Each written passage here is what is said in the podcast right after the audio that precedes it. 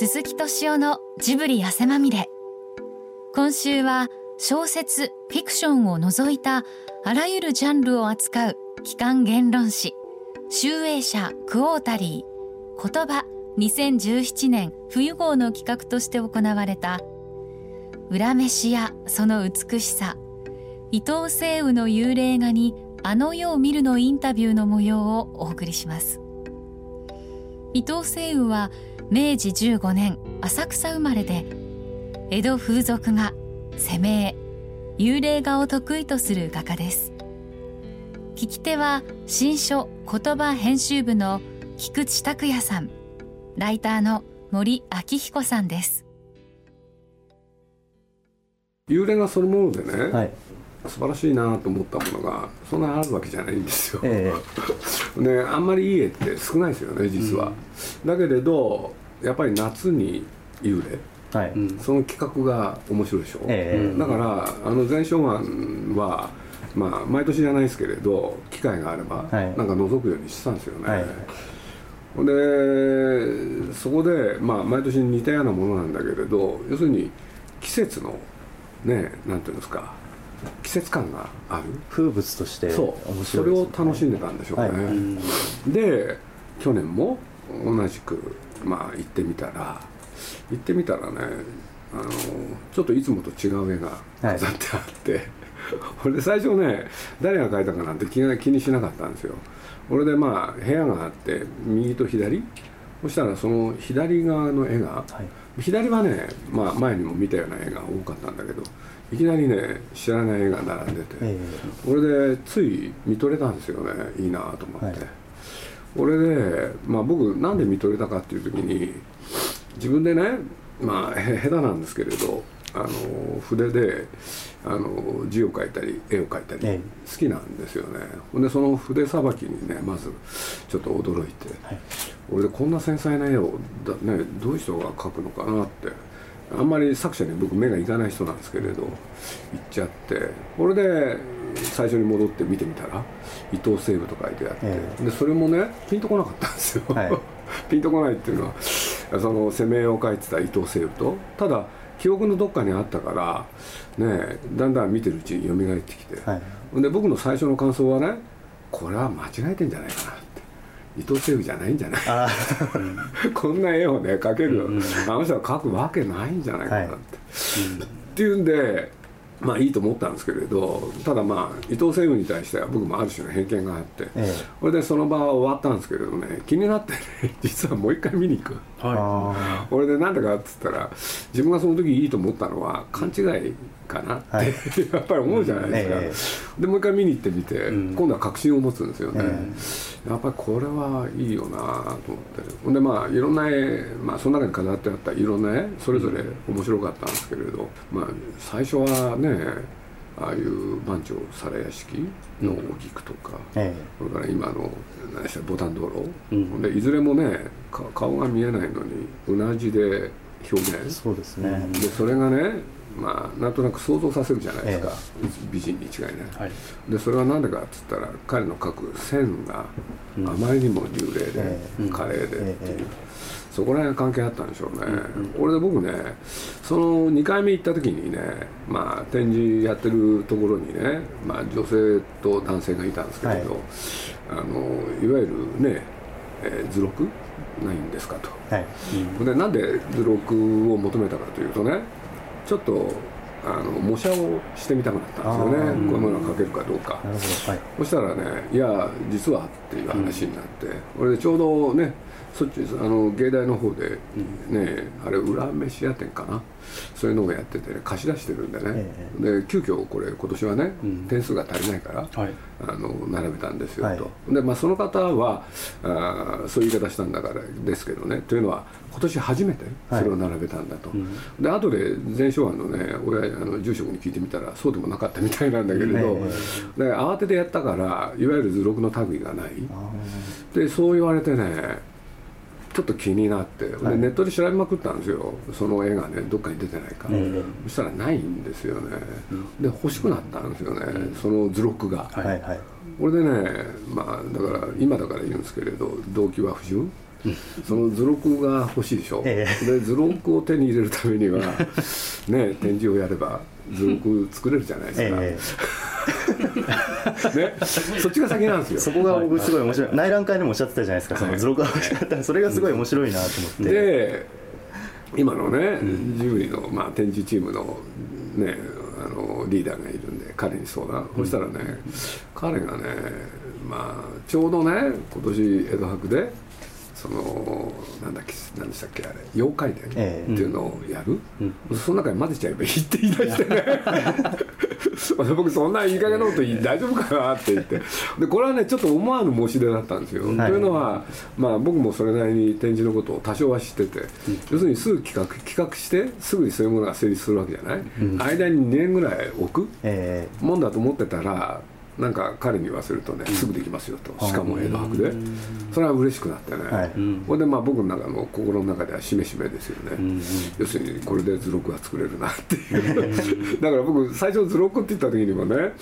その妖怪伝の中に入るとしたらいろいろある中のね、えあのあるパートになるかなと思ってたらねまあいろいろやっていくうちに、こうやって一冊の本が作れることになって、まあ、僕としては本当にえ満足のいくいくものができて僕実はこの伊藤西部の絵に関して、まあ、それ文章の中にちらっとだけ入れたんですけれど、僕の親しい K 君っていうね人がいるんですけれど、そいつがね日本で描かれた絵その他まあ本当にねマニアで詳しい男なんで「伊藤西部って知ってる?」っつって「え知ってます」って言うから。彼がねいきなり言い出して実は親戚なんだと。ね俺で自分の母方の、えはい。俺でまあ伊藤西部の存在は、親戚中ではなかったことになってて これはね相当僕ショック受けてねびっくりするんですよね、えーなぜなかったことにされいや要するに親戚の恥であると、たあそういうことなんですかうん要するに攻めを書いてた人でしょ。だからやっぱり結構自伝でも赤裸々にこう奥さんを逆さづりにしはいはいた写真とかも語っているので確かに親戚からしたらちょっと恥ずかしいというそうなんかですよ。だからまあね本当おかあの彼のお母さんにとっては非常に近しい人だったみたいですけれど、もう本当に付き合いもない、あでそんなこんなやってたらね、まあ、実は僕の徳間書店時代の、まあ、先大先輩なんですけれどね、古川さんっていうんですけれどその方からねご連絡が来たんですよね。というのは展示が始まってからですよね、要するに鈴木さんと今そんなことをあんたやってんのかと、で僕驚きましてね、というのは、まあ、それ社長のね、まあ、秘書部長をやってた方なんですけれども、まあ、そういうことにね、まあ、いろいろ見識のある人だったんですよ、そしたら実は僕は伊藤西部のことをよく知ってると、俺なんでかって言ったら出版社だったでしょ、そうすると彼にね絵を頼んだりとか、いろいろあったらしいんですよね、まあ東名書店でね。でそんな時まあ晩ねとにかく彼が本当に生活に困窮して、俺で実を言うとね彼の家にまで訪ねてきて、その金の無心をされる、なんていうことも聞いてね、相当驚くんですよね。それでああそんなことだったのかと思って、これでその後、まあ、実は自伝を読んだとかいろいろあって、まあ、ちょっと全部正確には覚えてないですけれど、ある愛知県の方からお手紙をいただいて、実は、ね、伊藤西部の、まあ、展示をやると聞いてすごくね懐かしいと。でなんでかって言ったら、ね、実は西部があのは昔ですけどね、自分のそのあれお父さんなのかなあの名古屋ではよく訪ねてきて、はい。そこで絵を描いては、うんなんかあのそれをみんなでもてなしてたみたいなね、あそんな関係のある方がいたんだなって。でそこでねまあ書かれてるね、えー手紙それからその他の参考文献見てたらちょっと垣間見えたんですよねこの伊藤西部っていう人が、うん。でそれは何かっていうと一時は大変な、んね、人気のある画家で、そしたら当時のお金でいうとね、これはあのさっきの古川さんが送ってくれた、ね、資料の中にも書いてあったんですけれど、みんながすごい給料の時に100倍ぐらいの収入があって、でそれを使いまくってた使いまくってたんですね。入ってきたお金は全部使っちゃう、はいはいはあー俺で気が付いたら晩年困ってる、はい。典型的なねそういう絵描きだなそうですね。もう。今の人なんか違うでしょ、ええ。大概それを貯金しとくっていうのが現代のね、え でも将来のことを考えてないでしょ、で今のことしか考えてない、うん。でまあそれはねいろんなところに書かれててゆもう一つは有名なんですけれど、彼がねそうやってモデルにした女性が、その後、えっ、と夢地でしたっけ、とのね関係が出てくるんですよね、ええはい。でへえなんて思ったりね、まあ概要に関しては僕はまあ知ってたのはそうです知ってたというのかもともと知ってたことと、はい。その後知ったことはこのぐらいなんですけれどね、えでもとにかく第一にまあねその前哨案で出会った伊藤西武、やっぱりその絵が素晴らしかったんで、ねでその後まあこれは僕は本当知らなかったんですけど、ねあの生活っていうんですかそういうものを描いた絵なんかも非常にリアリズムで、そうですね。うん。だからリアリズムっていうことを、まあ、僕はあの時にもちょっと話したかもしれないですけれど、なんとなく描くんじゃなくて、ええ。観察して描く、うんうんうん。それをきちんとやってることによって、やっぱり、ね頭で想像するだけの絵とは違う、うんうん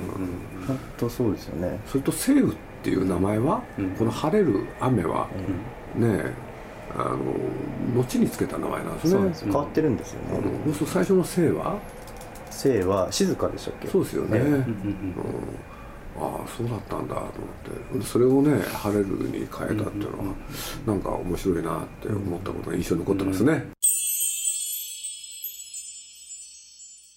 今回の企画展を見させていただくまで伊藤セフの名前も全然知らなかったので僕の中では結構幽霊画の人っていうイメージがもう今すでについてしまってるんですけど今まさにおっしゃってましたけどあのこう幽霊っていうのは、まあ、実際に存在しなくて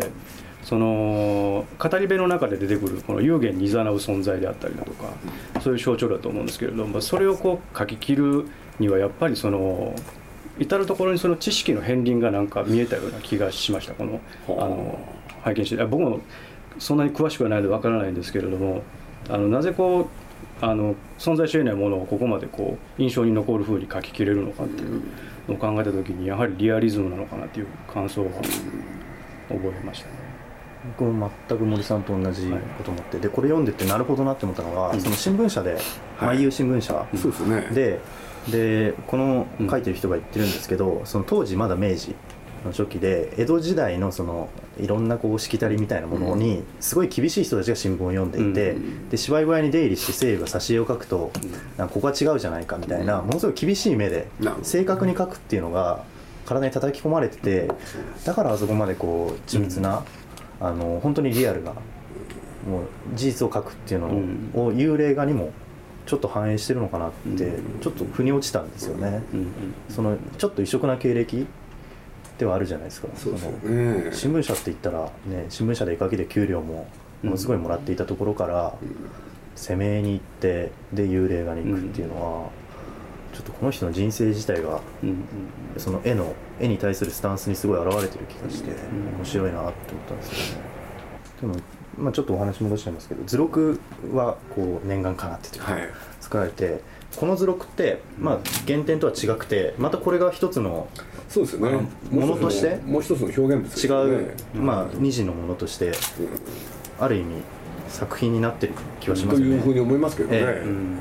本当この髪の毛のこの感じとかそう西洋の髪の毛が僕髪がこの人ポイントですよね、ええ。やっぱその攻めこの本読んでて本当にこの人はうん。変態だなって思ったのが、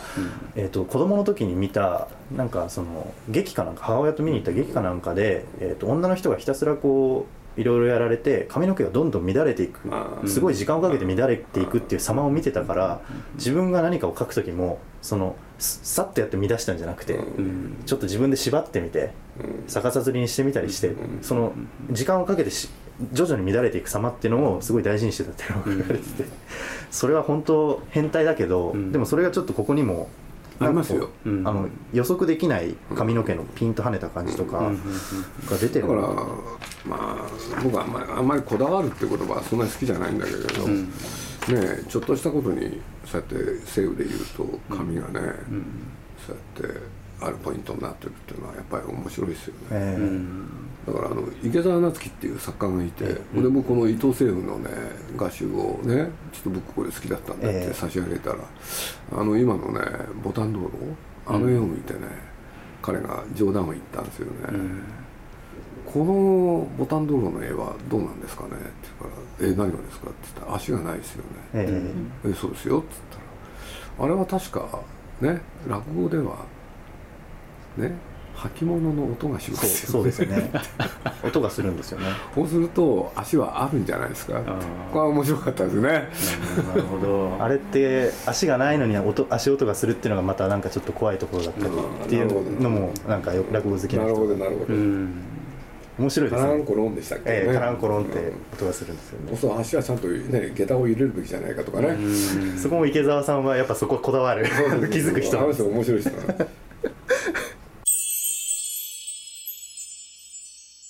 結局まあ何百年も日本人ってうん。文学でも絵でも幽霊っていうのを題材にし続けてるわけじゃないですか、うん。なんでこんなに幽霊に惹かれるんですかね。うん。やっぱりなんていうんだろう。まあそれは日本に限らないけれどこの世があってあの世がある。それなんじゃないかな、だって例えば宮崎駿の映画の特徴ってねまあ基本的には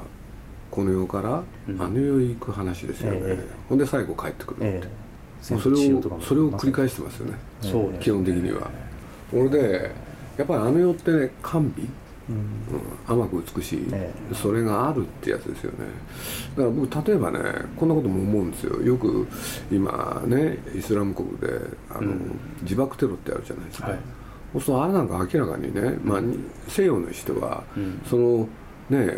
ものすごいなんですか年がもいかない子供が、うん。その自爆テロやったりするでしょ？そうですね。そうするとひどいひどいって言ってるけれどね。じゃあ彼らねどうしてるんだっていう、うんそうすると西洋人はね、実を言うとテロに行く前に注射打ってね、あのま神経を麻痺させてんだとか、うん。いろんなこと言ってるけど僕全部嘘だと思うんですよ。要するにこのこの現実はね、辛いけれど、あの世行けば幸せになれる、えうんっていう一種の浄土思想ですよね、それそれが蔓延してる。ん。だと思いますよ僕、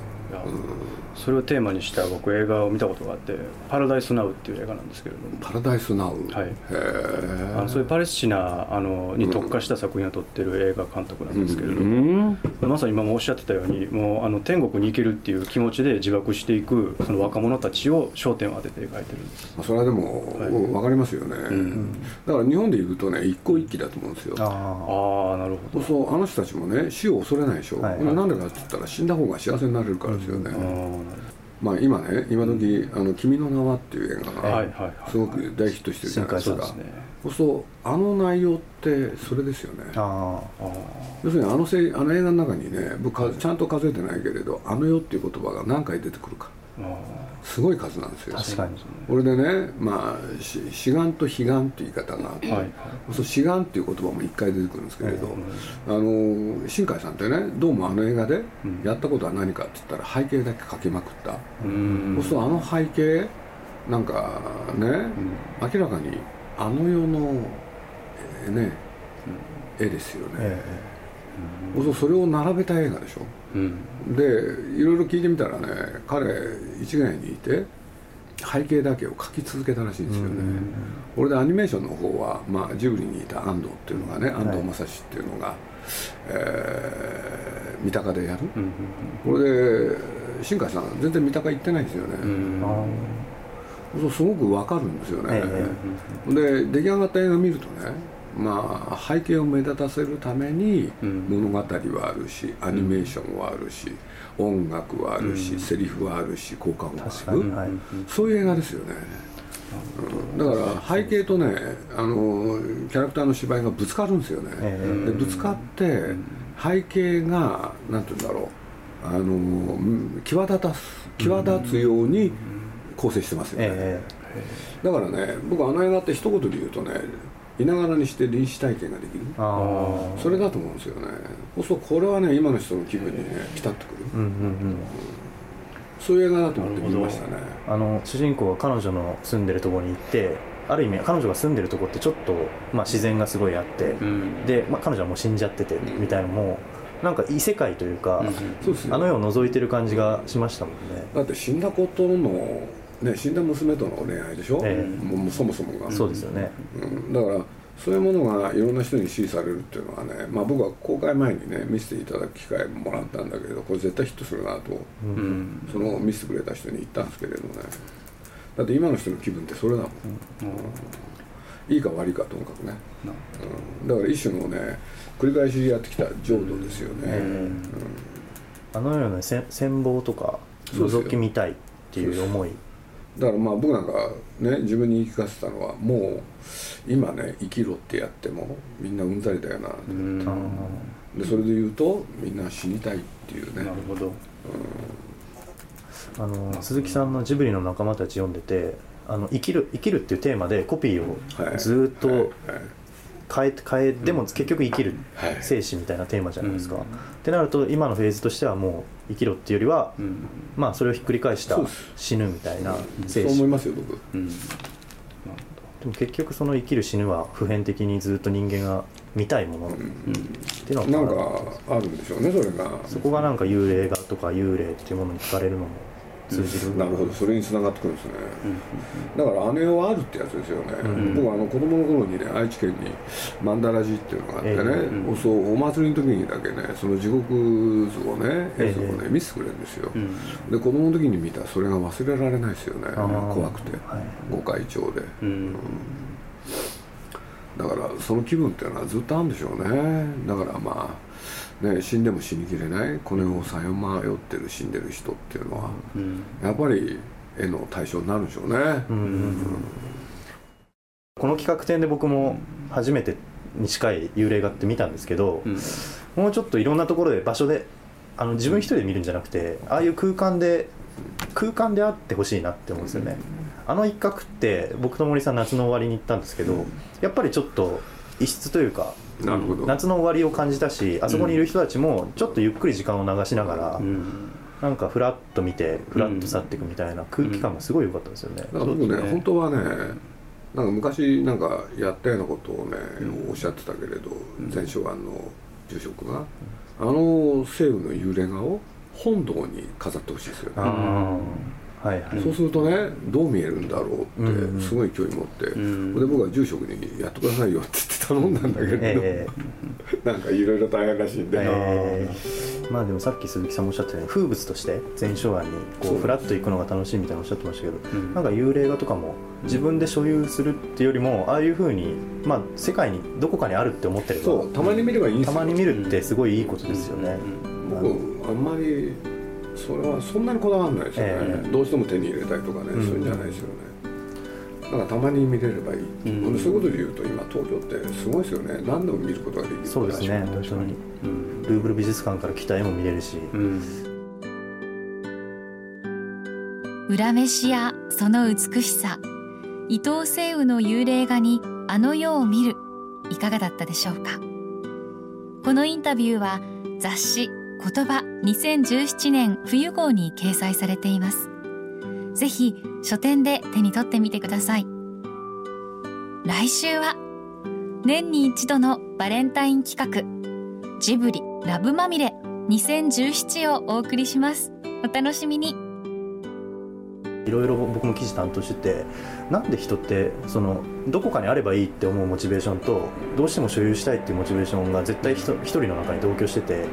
その線引きって何なんだろうなってずっと自問してるんですけど例えば幽霊画は所有したいとは思わなくて世界のどこかにあっていつか見れればいいって思うものと、でもさっきの鈴木さんがおっしゃってたモデルガンみたいに絶対欲しいって思うもの。それって何何が違うんだろうなって。だからまあ昔で言うとねあのコレクションをできるっていうのはそれこそ王様とかええ。うん。ある一部の人に限られてた、うんはい。ところがその集めるものを限定すればうん。誰もが大衆的にそれをコレクトできる時代が生まれたわけでしょ、はいはい。でそれ何かって言ったら王様の気分ですよね、ええ。うんほんでそれがなるほなんていうのかなここへ来て、ねそうやって集めたものをまたねみんな解放したりしてる時代だから、それが本当に王様の気分ですよね、うん。集めたからには公開してやろうと。そう、どだから僕は系統だってちゃんと集めたいとかあんまりそれないんですけどね、え。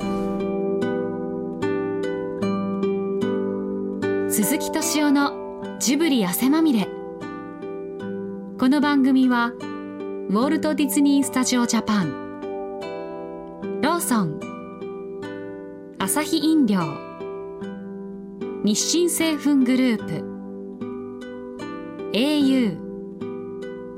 ブルボンの提供でお送りしました。